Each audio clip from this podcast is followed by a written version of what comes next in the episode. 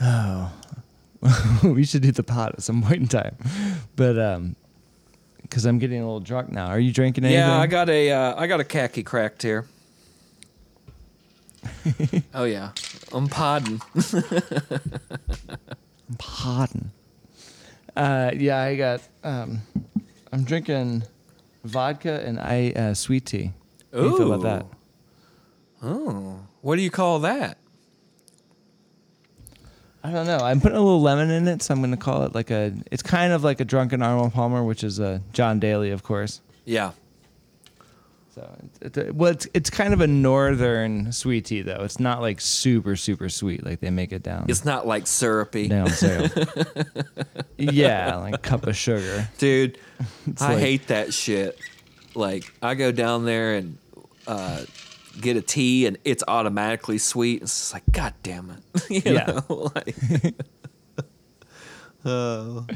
You're a northerner at heart. yeah, I am. I'm a Yankee. The only Yankee in my family, so I got to represent. Dude, I saw. Um, I was at uh, the coffee shop today. I'm meeting with this guy, and we're talking about Spinoza. Oh, shit. But I was sitting there, and this kid walked by. Couldn't have been more than like 15, 16 years old, and he had on Doc Martens, like brand new Doc Martens, uh, uh, like half high. And he's got these brand new bright yellow uh, laces in them, you know. And uh, he looks, and he's got like the man. I can't remember what band he had. It was something like very typical 90s, you know, or even probably 80s, you know, but he was like a um like a cutout of what 90s looked like. It's like coming back. It is coming And back, it's also dude. coming back real clean. He- finally, they didn't have a speck of dirt on him. I finally arrived. yeah. It's it's back. Except, yeah, now like There's nothing grungy about No. it. That's the problem. that's the thing. They're all like eighty-five dollar Patagonia flannels and shit, man. Like I know. every flannel I have, at least one elbow is blown out. you know, like exactly. Uh, I got paint on my Those- pants, and they were big because they were like used, right? Yeah. We got them at the Goodwill. thrift store. It was like the first time like the thrift store happened. right. Yeah, man. You're the OG vintage. Yep. Yeah, and I got like paint or ink or something on something, Mm-hmm. and like my shoes are blown out, and yeah, it's just yeah. It was like a um I don't know, it was like this generation's version of a grunge yeah, person. You know what I mean? Yeah. Like oh, this is what it looks like when I look back on the 90s. This is what you get. And you're like, "Man, that wasn't anything like that." No, I think they get confused because of what era they're in. That, um, sorry, I walked away from the mic real quick. I think they get confused from what era they're in because they think that all of that was contrived and like on purpose and very like uh, thought out. And it's like, no, it, no, that's not. Nope. You pick that shit up off the floor and you put it on and you wore it for two or three days and then you went to goodwill and bought a three dollar shirt that was already worn not distressed just worn out you know and yeah. You got some corduroys or you can't but the one thing i have noticed is you cannot find corduroy pants very uh very easily these days. Like new ones? yeah much to my chagrin uh, and, and, it, I've and looked if you everywhere. do, it's the tiniest whale. It's like the insignificant. It's the, it's like is that a whale or is that I don't even know what that is, Mm-hmm. You know, it's like the thinnest whale. Yep. Or Not it's like the fucking JNCO shit, you know? And it's like, no, I don't want that. I want regular corduroy, you know? Yeah. That's so hard.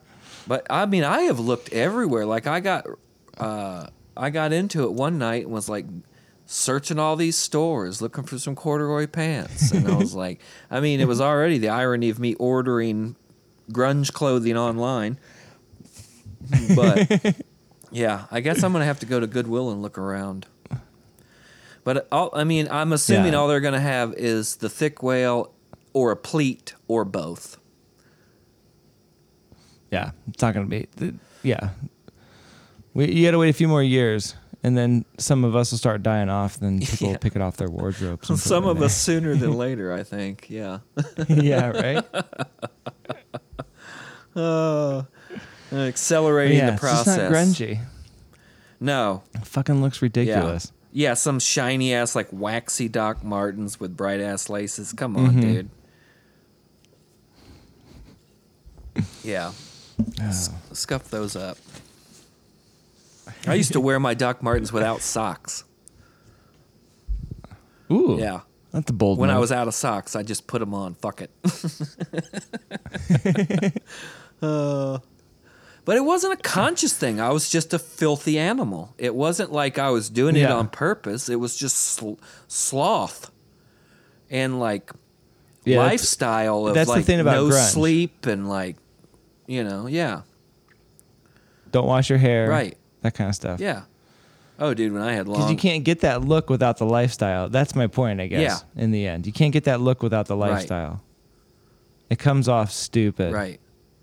Yeah. You got to have hate in your heart. Like this gen. yeah. you have to. You gotta be real angry about something. It's keeping you up at night. Hmm. and you want to do something that feels like it's it's killing you. You know. Yeah.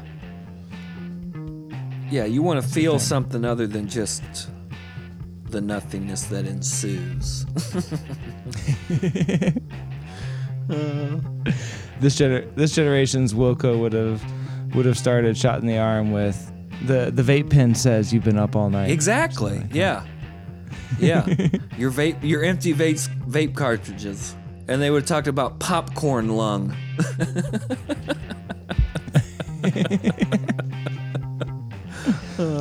That is pretty good segue, man. I love this album. It's so dark. Oh, Welcome to the Radio Cure. I'm your host, Nathan Seal, and each week Jeremy Cohn and I talk about new albums and artists in and around the indie music landscape. This week, we've got Reed from Sports Sports Sports filling in for Jerry as we celebrate 20 years of that dream you keep having that doesn't seem to mean anything. Break out the candy floss in your notebook full of white dry pages. We're talking Summer Teeth next on the Radio Cure. Hey, Reed. hey, dude, how's it going? Greetings from the Great Midwest. Thanks for filling in for Jerry. Oh, for sure. And this is the perfect album for you to fill in for, Yes, too, I feel like. it's a great album. And I'm just three hours south of where Wilco hails, so you know, close by. Absolutely. Yeah. They're Midwest. That's right. The mid, Yeah. the Midwest Mecca. So we were talking before. Have you have you decided when you you started or, or, or came into to Wilco? Um, I got introduced to Wilco actually by a buddy that we later were college roommates. Um, and he uh, he and I went to a show down in Bloomington, Indiana, where IU is, and uh, saw them. I can't. I've tried to look up the date and I can't find it, but I'm thinking it Yeah, was like where we're at. 2000, 2001. So it was pro- it was after Summer Teeth, but it was uh, the show was still pretty heavy on uh, being there. Um, and Right on. But they haven't put out Yankee Hotel. no, yet, they had not they? put out Yankee Hotel. They had not. No. No, Okay. it was before so that. the Summer Teeth would have been the record basically they were touring Yeah. on. it was this small little club in Bloomington, and I mean there were like, I don't know, like maybe two or three hundred people there. I remember it feeling real empty, and we were like right on the stage, real close. I mean, I I mean I had listened to them, but I didn't really know who these dudes were, um, like I do now, and um, yeah, it was a great show. That was yeah, it was it was pre Nels Cline, all that. So the lineup was a little Sure. different, and um, yeah, that was my first exposure to them, seeing them live. My actual first time hearing them was the Being There album, and it was kind of an initiation by fire. We were on spring break. This same buddy of mine, uh, my old roommate, and uh, this uh, uh, this other girl, we went down for spring break to go camping in uh, Smoky Mountains, and she had disc one of Being There, and it was like one of the only CDs we had, so we just kept listening to it Yeah. and kept listening because we didn't have room for the Case Logic CD book to bring 256 discs with us. uh, aging myself, but uh, those were the good old days. And um, yeah, it was just that misunderstood song over and over and over. And then I bought Summer Teeth, and I lived in this old house in downtown Anderson when I was in college, and that was on. That was on play a lot, man. That that I I love that. It it probably it's a close tie maybe between Being There and Summer Teeth, but I think Summer Teeth is probably my favorite album. Yeah, it's. Um, uh, I came in. I, I spent a a year in Chicago in 02, Yeah. I think, and so that was right when Yankee Hotel Foxtrot came out. So everyone was on it. Yeah. They were just inundated with it there. And so I, I came onto that and I was like, what the fuck is this? Because I had never really grown up liking any kind of country. There was like Yeah. this kind of, Yeah. in the Midwest, you know, it's like you have the classic rock station, you have the country Mm-hmm. station, and like alt country to you or contemporary country to you is like Shania Twain. Right. And then um, I, I didn't even really have a respect for the old stuff. Mm-hmm. Um, it- actually, until I got into things like Wilco and stuff like that, and I kind of went back. But uh, same with me, I, I, I started um, in 2002 with Yankee Hotel, and then I worked my way back Yeah. uh, to Summer Teeth and to Being There. And and uh, finally AM. I think the AM was actually I, I, I think I literally worked back in progression yeah. but summer teeth um, so i have like these theories I, I, I explain them to jerry all the time about how like um, uh, records are like bunched together in people's catalogs there's like phases of of their of their um, band Oh yeah. and with Wilco, I've got like two different theories. I've got the one theory where there is AM being in time, being, being in, being there, and uh, that's hilarious. Uh, AM was Freudian. there, and then I almost, almost. Uh, and then if you if you put the Billy Bragg oh yeah, dude. I love those Mermaid one Avenue in albums. there. So that's that's a triad, Mm-hmm. right? Uh, and then Summer Teeth, uh, Yankee Hotel, and A Ghost Is Born is like their kind of like you know Radiohead phase, like or they're like kind of crazy. like, we're Sound breaking out of alt phase, country. yeah. yeah. Um, but if you take out the uh, Billy Bragg one, then you can really play Summer Teeth as like this turning point. Uh-huh. It's got one. It's got one foot in being there, and it's got one foot in Yankee Hotel. It does. Foxtrot. It's got the bee boo like boppy right it. on yeah. the edge of the '90s and the tw- and the and the aughts. Yep. I agree. Yeah, for sure. Yeah, it it it is kind of like that bridge album, I think, in terms of the direction they were going and then the lineup that changed. But yeah, dude, I was I was super into that first Mermaid Avenue album. I actually went and saw Billy Bragg up in Chicago once when I was in college. Um, and that was that was a cool show. It was like a union rally. yeah. He, uh, funnily enough, he was on uh, he was on NPR this morning. They were doing an interview, long long form interview with him this morning that I caught a little bit of. He's still going at it. He's touring the East Coast right now. nice. Um, but yeah, I, I agree with you that that country, if you got into them on Yankee Hotel or later, going back would be weird. But at the same time, man, I feel like they kind of paved the way uh, for a lot of these great new, like whatever you call them, outlaw country or alt country people that are doing things. I that's mainly what I've been listening to over the last six months to a year, and those are mainly the shows that I've been going to too, uh, listening to a lot of that, and I think that's why I like those first, well, including the double album, like four discs of Wilco, uh, plus the two Mermaid uh, Avenue ones. The first ones I think is a lot better than the second one, but actually, are there there might be three. I think they put one out like within the have no last ten years or something. But um, yeah.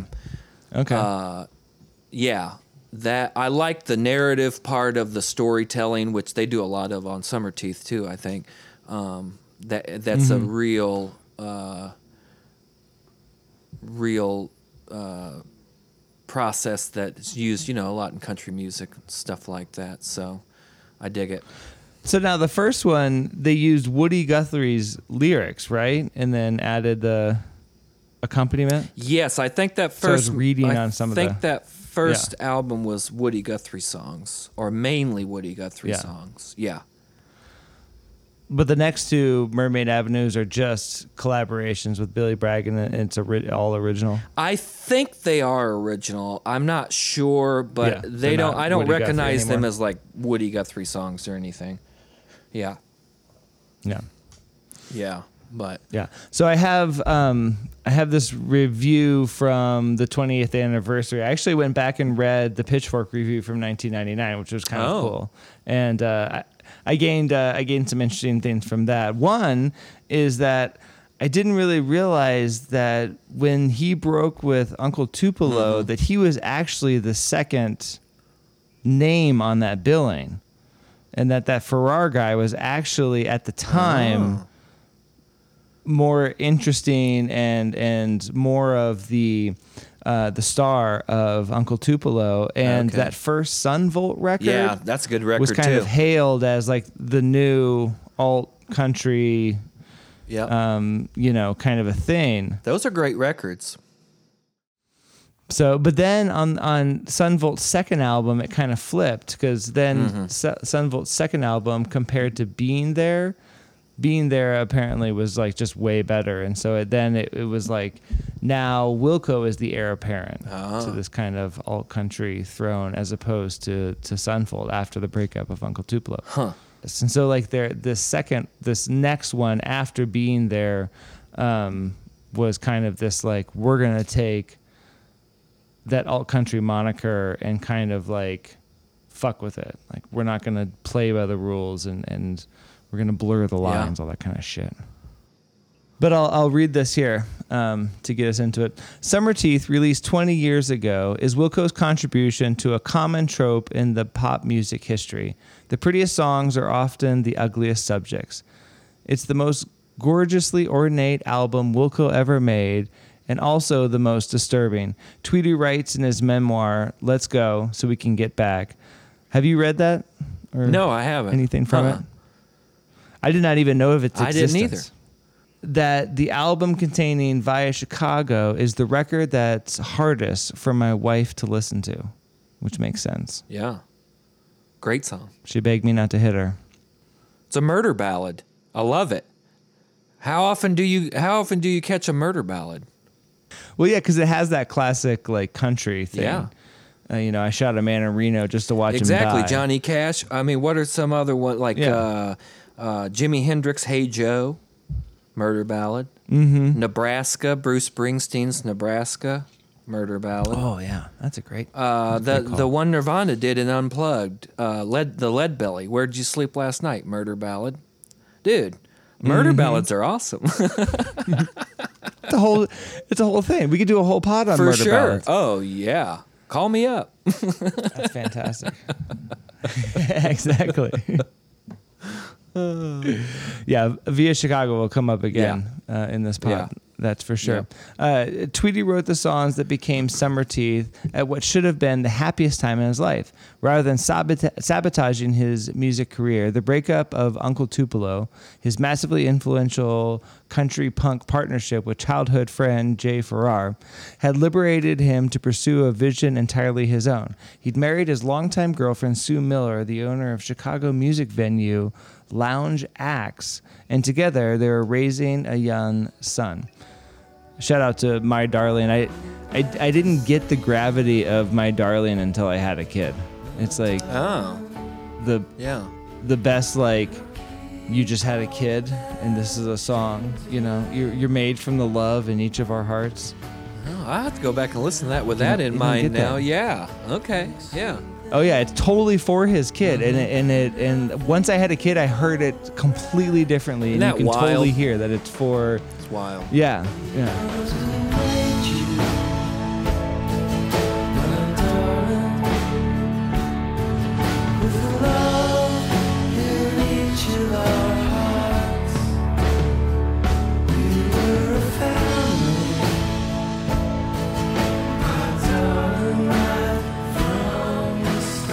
His kid's a drum, the drummer now, right?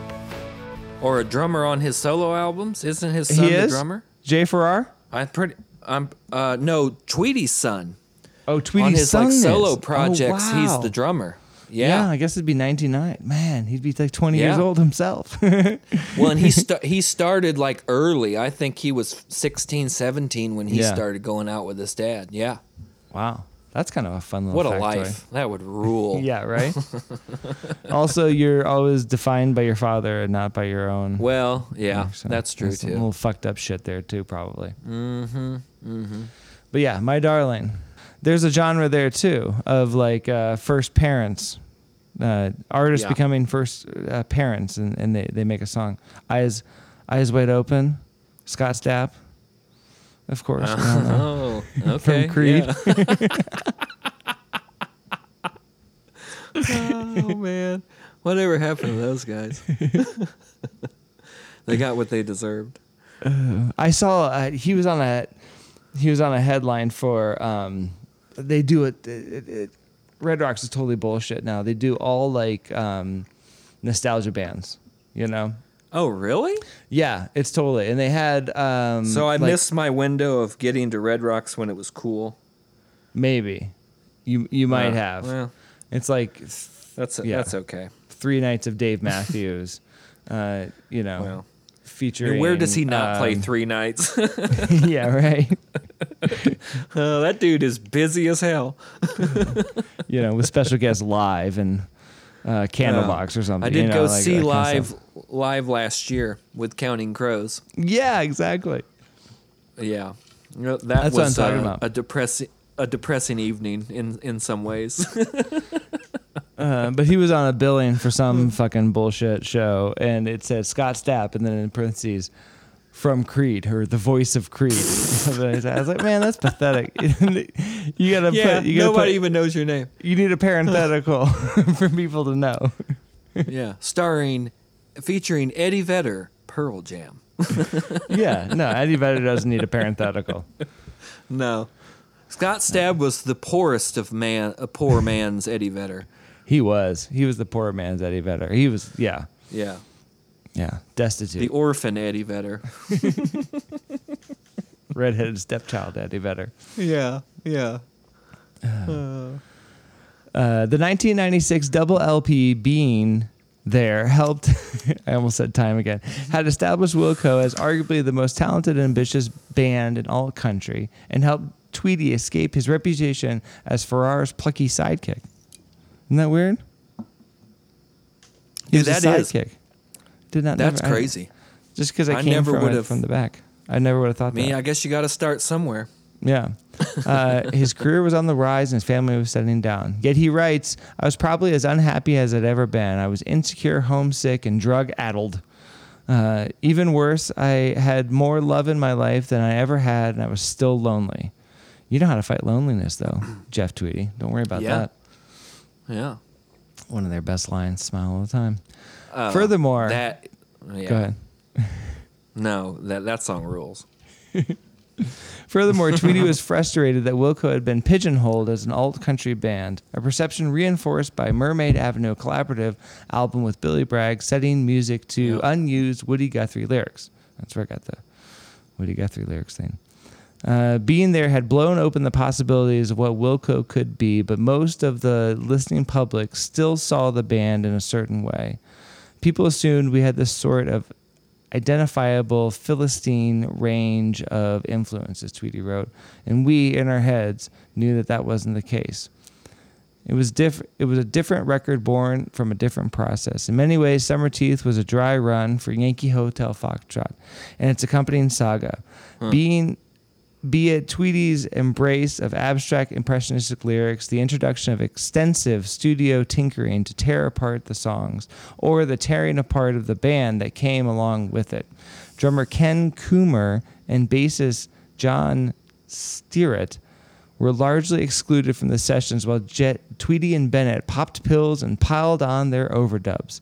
As Coomer complained to Greg Kot in his Wilco biography, Learning How to Die, there wasn't really a band. There were two guys losing their minds in the studio. That's also interesting. Yeah, there's some footage of that. I've seen that on YouTube with that uh, that Bennett guy and Tweedy in the rehearsal space in Chicago, mm-hmm. and they're just like, uh, yeah, they got all kinds of knobs and buttons, and I never thought about it like that, but it is, it is like the precursor to Yankee Hotel Foxtrot. I mean, it's got the, it's Oh, very, absolutely. uh, Yeah. it's very produced, and not not in a pejorative sense, but like it's got a lot going on, you know. But it's it's like produced in like a real pill poppy way, you know, like the way Yeah. that um, you know maybe a a Pink Floyd would have gone into the the studio and, and or like a Radiohead where you're you're you're creating while you're um, discovering or discovering while creating or whatever like that. Right. You know, it's not like this kind of linear process. It's it's this breaking down, building up, taking things Yep. out, overdub things, you know, that kind of stuff. It was the first time they worked that way. It sounds like. And it sounds like it too. I mean, yeah. I mean, where like being there had a lot of like jamming on it. It was more mm-hmm. just all like guitars, piano, keyboard, mm-hmm. drums, you know, the typical instrumentation. But yeah, Summer Teeth, you- you're turning knobs, pressing buttons, getting weird sounds, loops, things like that. Yeah. See, because I think that somewhere Tweedy kind of wrote all of these songs as normal alt country ballads, kind of a thing. Yeah. And then they went in there and broke them down. I mean, did you ever see How to I Am Trying to Break Your Heart? Um, The um, documentary about making Yankee Hotel Foxtrot? You know what? I think I did see that, but it's been a long time. But I, that does sound familiar. Yeah, it seems like they perfected this kind of studio performance that they discovered on Summer Teeth. They perfected in Yankee Hotel Foxtrot, Yeah. or Yeah. or maybe a Ghost is Born, depending on who you are. Well, it was much more like Yankee Hotel Foxtrot to me was much more succinct. Like it, it you know, it like Yeah, everything fit together. Everything was tight. Mm-hmm. Where Summer Teeth, you kind of loosey goosey a little bit. It is. It, it is a bit of a random collection, but also the songs are in the perfect spot. There, th- some of the songs, and um, we'll get to our favorites, and I, I think the best record, the best song on the record. But the songs all fit together in the right place, and like I think the best song on this album is "Via Chicago," and it is in the exact right spot. Yeah. between uh, it, it's between How to Fight Loneliness and ELT. ELT has a has a much more alt country feel to it. It's it's it's something of the past. And How to Fight Loneliness, I thought it was on Yankee Hotel for the longest time. It has something of the future to it. And Via Chicago is like the middle of the middle of the middle. If if Summer Teeth is the is the transition record between being there and Yankee Hotel, Via Chicago is the middle of that middle. I mean, it literally is almost in the middle of the record too. Yeah, it really is. Especially when you take out that, what's that track? Twenty three seconds of silence or whatever. Mm-hmm. Yeah, yeah. yeah. It lands right in the middle. It, it starts in that being there place, but then it completely falls apart, exactly like Yankee Hotel Foxtrot uh, would. There's the dissonance and the resonance. You know, the dissonance coming from the, the screechy, scratchy guitar, and the resonance coming from that beautiful Bennett piano. Yeah. printed my name on the back of a leaf and I watched it float away. The hope I had in a notebook full of white dry pages was all I tried to say. But the wind blew me back via Chicago in the middle of the night. And all without flight at the crush of veils and starlight. Oh yeah, that's that's that's your best song. Via Chicago. I think it's the I think it's the best song on the record. yeah. I'm, I'm trying to because that was my thing is that favorite is is more subjective and best is is more object and I'm thinking of how Summer Teeth sits in the catalog and then how Via Chicago encapsulates everything about both sides of the Wilco coin that I love. Yeah. And so I think that it has to be the best one. I mean, some of my honorable mentions, She's a Jar, amazing. Yeah. Um, but I mean, the lyrics, Via Chicago has some of like the classic Tweedy, like fucked up lyrics. oh yeah. You cold, hot blood ran away from me to the sea. I painted my name on the back of a leaf and I watched it float away. Yeah. Well, yeah, dude. I mean, he's about? he uh he murdered somebody in San Francisco and then went back to Chicago, you know, dying on the banks of Embarcadero skies, the Embarcadero down on the water in San Francisco. Like, yeah, dude. I Yeah. mean, it's that is that's I have that I have two under my favorites and that's one of them. My the best song I thought about it a little differently, I guess. I thought about more like radio play or like listen Okay, give me your process then. listenability. Um, uh, even though like it's hard to As your best or your favorite? As your best? that's my best. So you That's were, how like, I'm thinking looking for about the it hit. as the best song, uh, like uh, almost Yeah. in terms of marketability. Um, yeah, you were looking for the single to hit. Yeah, right, right.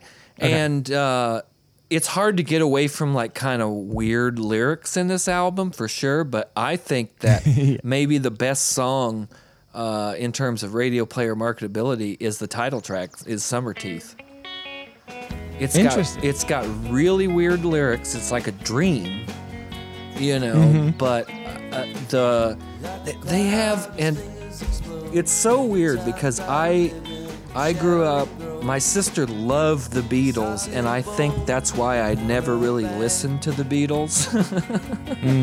But Yeah. they have such a Beatles vocal in several of these tracks. The way it's mixed or the effect they have on it. Um, it has a very Beatles sound to me. It's just a dream he keeps having. It doesn't seem to mean anything. And it doesn't seem to mean anything. One summer of suicide. Another autumn That's I think that's why Summer Teeth stuck out to me as just like listenability, marketability, that like you said, the single or Mm-hmm. the radio track. But I mean, Yeah. it, it's got It- some it's a really lyrics. Light moment. It's a really light moment on It a is. dark. I mean, just because how it's a dream we keep having. It doesn't even mean nothing. It has like a beachy, almost Yep. kind of, and and Yep. so a lot of those moments on It's there, I almost also contribute song. to like the. Yeah. Yeah, exactly. But it's Yeah. Mm-hmm. like that '60s pop, you know, where it's like Beach Boys, Beach Boys-y, yeah, exactly. it's Beatles and stuff Yeah. like that. Yeah, Yep. Yeah, it's very it, it's a light, but it but it also has those like dark, weird, like fucked up lyrics, uh, Yeah. along with everything. That's a, that's a that's a good pick. The funny thing is, is that I read on the uh, original uh, review from Pitchfork in '99 that "Can't Stand It" was a late edition requested by the uh, radio company, or I'm sorry, the record company for the radio. Really? Uh, and so the the album was supposed to start with "She's a Jar," and it has a completely different feel if it starts with "She's a Jar." Don't oh you think? yeah, Than for sure. what they kind of put as the radio hit of uh, "Can't Stand It," which "Can't Stand It" is a great radio hit too. It's a little more like indie. It's got that. I mean, I think it's some real indie bass songs hook on this kind of album. though too, like that. Mm-hmm. That little jam in the middle. That Yeah. yeah, I could see why the radio would want that. Yeah, because it's got a very, very uh, memorable hook to it. Supposedly they wanted to kind of like make it less depressing, so they added "Can't Stand It" at the beginning instead of opening with "She's a Jar." And ironically, that's sad. That is. I mean, She's a Jar is like It's a great song. like pavement Malkmus, Mm-hmm. uh, Stephen Malkmus kind of like indie music. Like it's like er indie music. It's like the beginning of indie Mm-hmm. indie rock. Is that she's a jar with a heavy lid, pop kids. Just that kind of like sad delivery, Yeah. you know, that you get from David Berman or um, Stephen Malkmus. But you're right. If it had started off with "She's a Jar," like you're just you, you start out in in the darkness. Exactly. It's so funny how um, record labels have that had that power back then. Not not really anymore. You can just kind of release yourself, or you have to get way bigger to get a record la- a big record label. I don't know. well, and now with the internet, dude, that's the great equalizer for a lot of people. You know, I mean, yeah, you don't have to mess with any of that. Or, you know, I mean, I hate to say it, but like Pearl Jam got off of their Epic label, and I mean, I don't know if it has anything to do with that, but their last couple albums to me have just kind of fallen off. That's it's it's well, it's the same with Wilco, man. I, and I have this mm-hmm. theory that once you get rich, your music starts to mm-hmm. suck. Well, and and once you do your last uh, obligation for your label, then you don't have like this pushback. Mm-hmm. The there's pressure. like this kind of like, yeah, there's like this resistance where you have to be something or you have to kind of fall in line and so and so. I I always think that restrictions actually boost creativity. Yeah. You know, and so when you have no restrictions, yeah, we have no parameters, then Yeah. it, it does kind of get to be a little bit of a shit. And I would even say that of my beloved Radiohead. Yeah. Once they were off there. Oh, I think the majority of bands, man, that do that. Um, I mean, even people that have done it for so long and are like just prolific. People like Neil Young. I mean, Mm-hmm. he puts out some dud albums, man. You know, in, Yeah. at least in my opinion, I I listen to them when they come out or whatever, and some of them are cool. Got some good tracks. You know, I'm always a fan of the well, of. that's a- the of- nature of the singer songwriter, though. Right. Don't you think? oh, for sure. Like they just like put out everything. Yeah. It- Yeah, it's just the prolific kind of cast a wide net. I'm going to, yeah, Mm-hmm. Yeah, I'm not gonna bother recording it if I'm not going to put it out kind of thing. Yeah. And there's something But with to bands, that. I think there is a huge drop off that comes with freedom. Yep. Money, freedom, the uh, ability to, you lose certain kinds of struggles or certain kinds of like existential crises that make for good storytelling or good lyrics and good music. For me, and I, I remember listening to your guys' uh, episode a while back when you I think you when you were talking about the new Jeff Tweedy album, and you guys talking about kind of when they lost it. And for me, mm-hmm. it was after like Yankee Hotel to Hotel Foxtrot was their last album that w- that I really listened mm. to. I mean, I listened to everything, but after that, Sure. The Ghost is Born has a few uh, few tracks that aren't too bad on there, but Star Wars and Schmilco or whatever and all that shit. It's just like, mm-hmm. dude, yeah, you guys have so much paper now that you're just putting out garbage. Yeah, they become a parody of themselves. And I think that uh, Sky Blue Sky is is like Summer Teeth in the sense that it is the transition album. I think that A Ghost Is Born still connects is is the kind of the afterthought of Yankee Hotel. It's the finishing of Yankee Hotel. Yeah. And then Sky Blue Sky, which I think is a really good record, but it it to me also says it's the last of the good records and the beginning of the shit records. okay, yeah, yeah. It has a sparkle to it that the rest of them have, a sheen to it. A, uh, it's the that, that it's the singing. He's like Mm-hmm. he's trying to sing now instead of kind of like talk and Yeah. wail and like he's trying to put together a, a pretty song and it's like, dude, Mm-hmm. come on. oh, so I, have we talked about our favorite songs? We both talked about the best song. Uh, Have we talked about the favorite song? I got two favorites. I had Via Chicago on there for sure.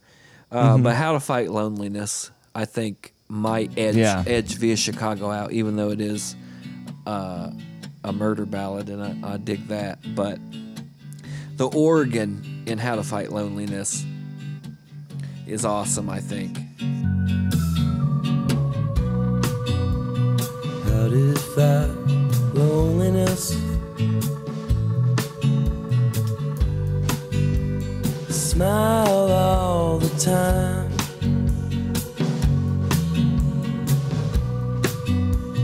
Shine your teeth till meaningless. And sharpen them with lies. And whatever's going down. It's fantastic. Yeah. It's fantastic. They traded their banjo in for an uh, for an organ, Yeah. and An under I love it. It- underutilized instrument in bands, the organ. Organ's awesome. it's awesome. so eerie and brooding. See, I got to get you and Jerry into an organ band, which is the Black Crowes. Uh, heavy organ, and they're awesome. you guys missed the boat, man. We did miss the boat on Black Crowes. We might have let it go set sail without us, but we did miss the boat. Yeah, you flipped it off as it uh, left port. but for sure, How to Fight Loneliness Oh, is, is uh, yeah, one of the good ones on there. it's an instruction manual. My pick was Shot in the Arm. Oh yeah, that's a g- yeah. That's a um, it's like a pump up song. It is. It's kind of like a jock jam. Yeah. I love that, like, cause uh, cascading piano at the beginning. Uh-huh. It just kind of like hyping. It's hyping the crowd. Yeah. The ashtray says you were up all night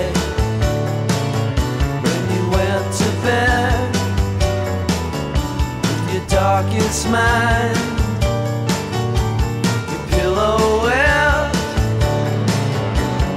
Covered your eyes, finally slept.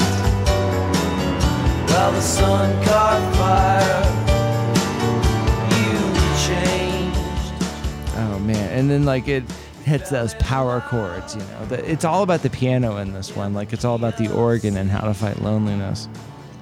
Yeah. Be good like run running song or get get jacked up Mhm. song. Yeah, Yeah, that is- It, that's it totally builds. It's like. It's like a it's like a regular it's like a night where you're like you're cracking beers and like crushing cigarettes at the beginning and then all of a sudden at some point in the night you're like how do we get more high maybe I need a shot in the arm Take it to the next just level. maybe take it to the next level yeah exactly That is. That's a The- that's a good song. Yeah it just it just rises to a to a fever pitch. And it's not really like anything else on their album. It doesn't have that ballad like country feel. Right. you know it's just a it's just a great builder. And it's all about atmosphere. The It's one of crescendo. those songs that yeah it doesn't have like that that normal kind of like first chorus first chorus bridge I mean, chorus it's kind cool, of dude. thing. it's like it builds It's cool. You like the upbeat, happy song on the depressed album. I mean, I don't know how happy it is, but it's upbeat. yeah we are uh, you know something in my veins bloodier than blood Yeah. what the ashtray says you were up all night is maybe my favorite lyric i would get that tattooed on my body i think Uh, that's a great line. Yeah, it is. That's a great line. I should maybe just get an ashtray. That'd be a great tattoo. Just an ashtray with butts in it. Like overflowing butts. Yeah. Yeah. A little like smoke coming out of it. Yeah. There you go. I feel like that. Ash- I I feel like ashtray tattoo is hard. Where where would you put it?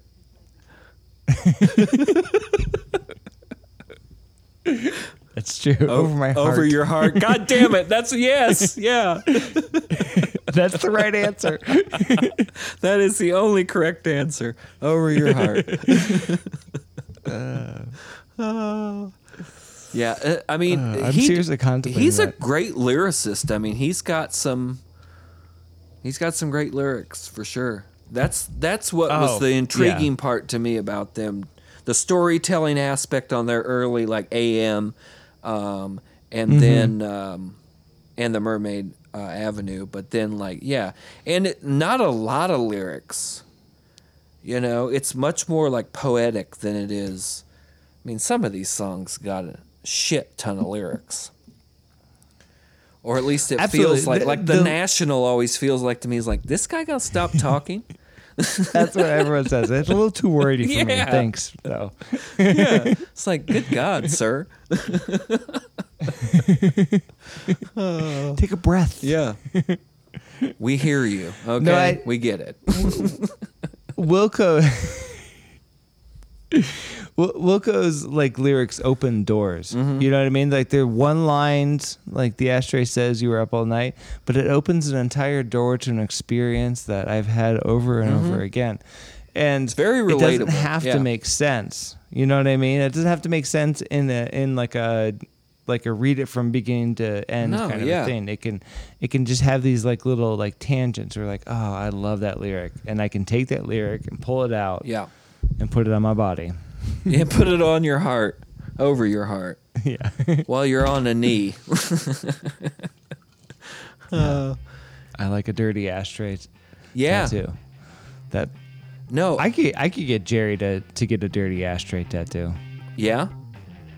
You guys could get them mm-hmm. together. It could be our it could be the Radio Cure tattoo.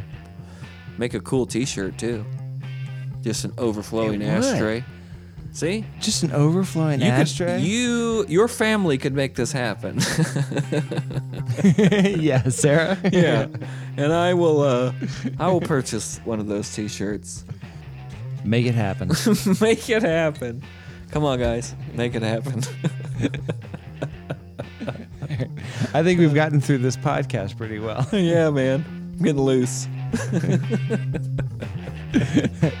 All right, I think that does it for us this time. Revisit Summer Teeth and tell us what you think by leaving us a review in iTunes. Follow the links in the show notes to our website, theradiocurepod.com. Till next time, I've been Nathan Steele. With me was Reed from Sports Sports Sports. Thanks for listening to the Radio Cure. See you later. Ah, you know, you know. I forgot to tell you, but you have to do. I something. remembered. I'm a listener. I'm a listener. I'm listening. Uh, that was good. Thank you for doing yeah, that. Yeah, dude, that was fun.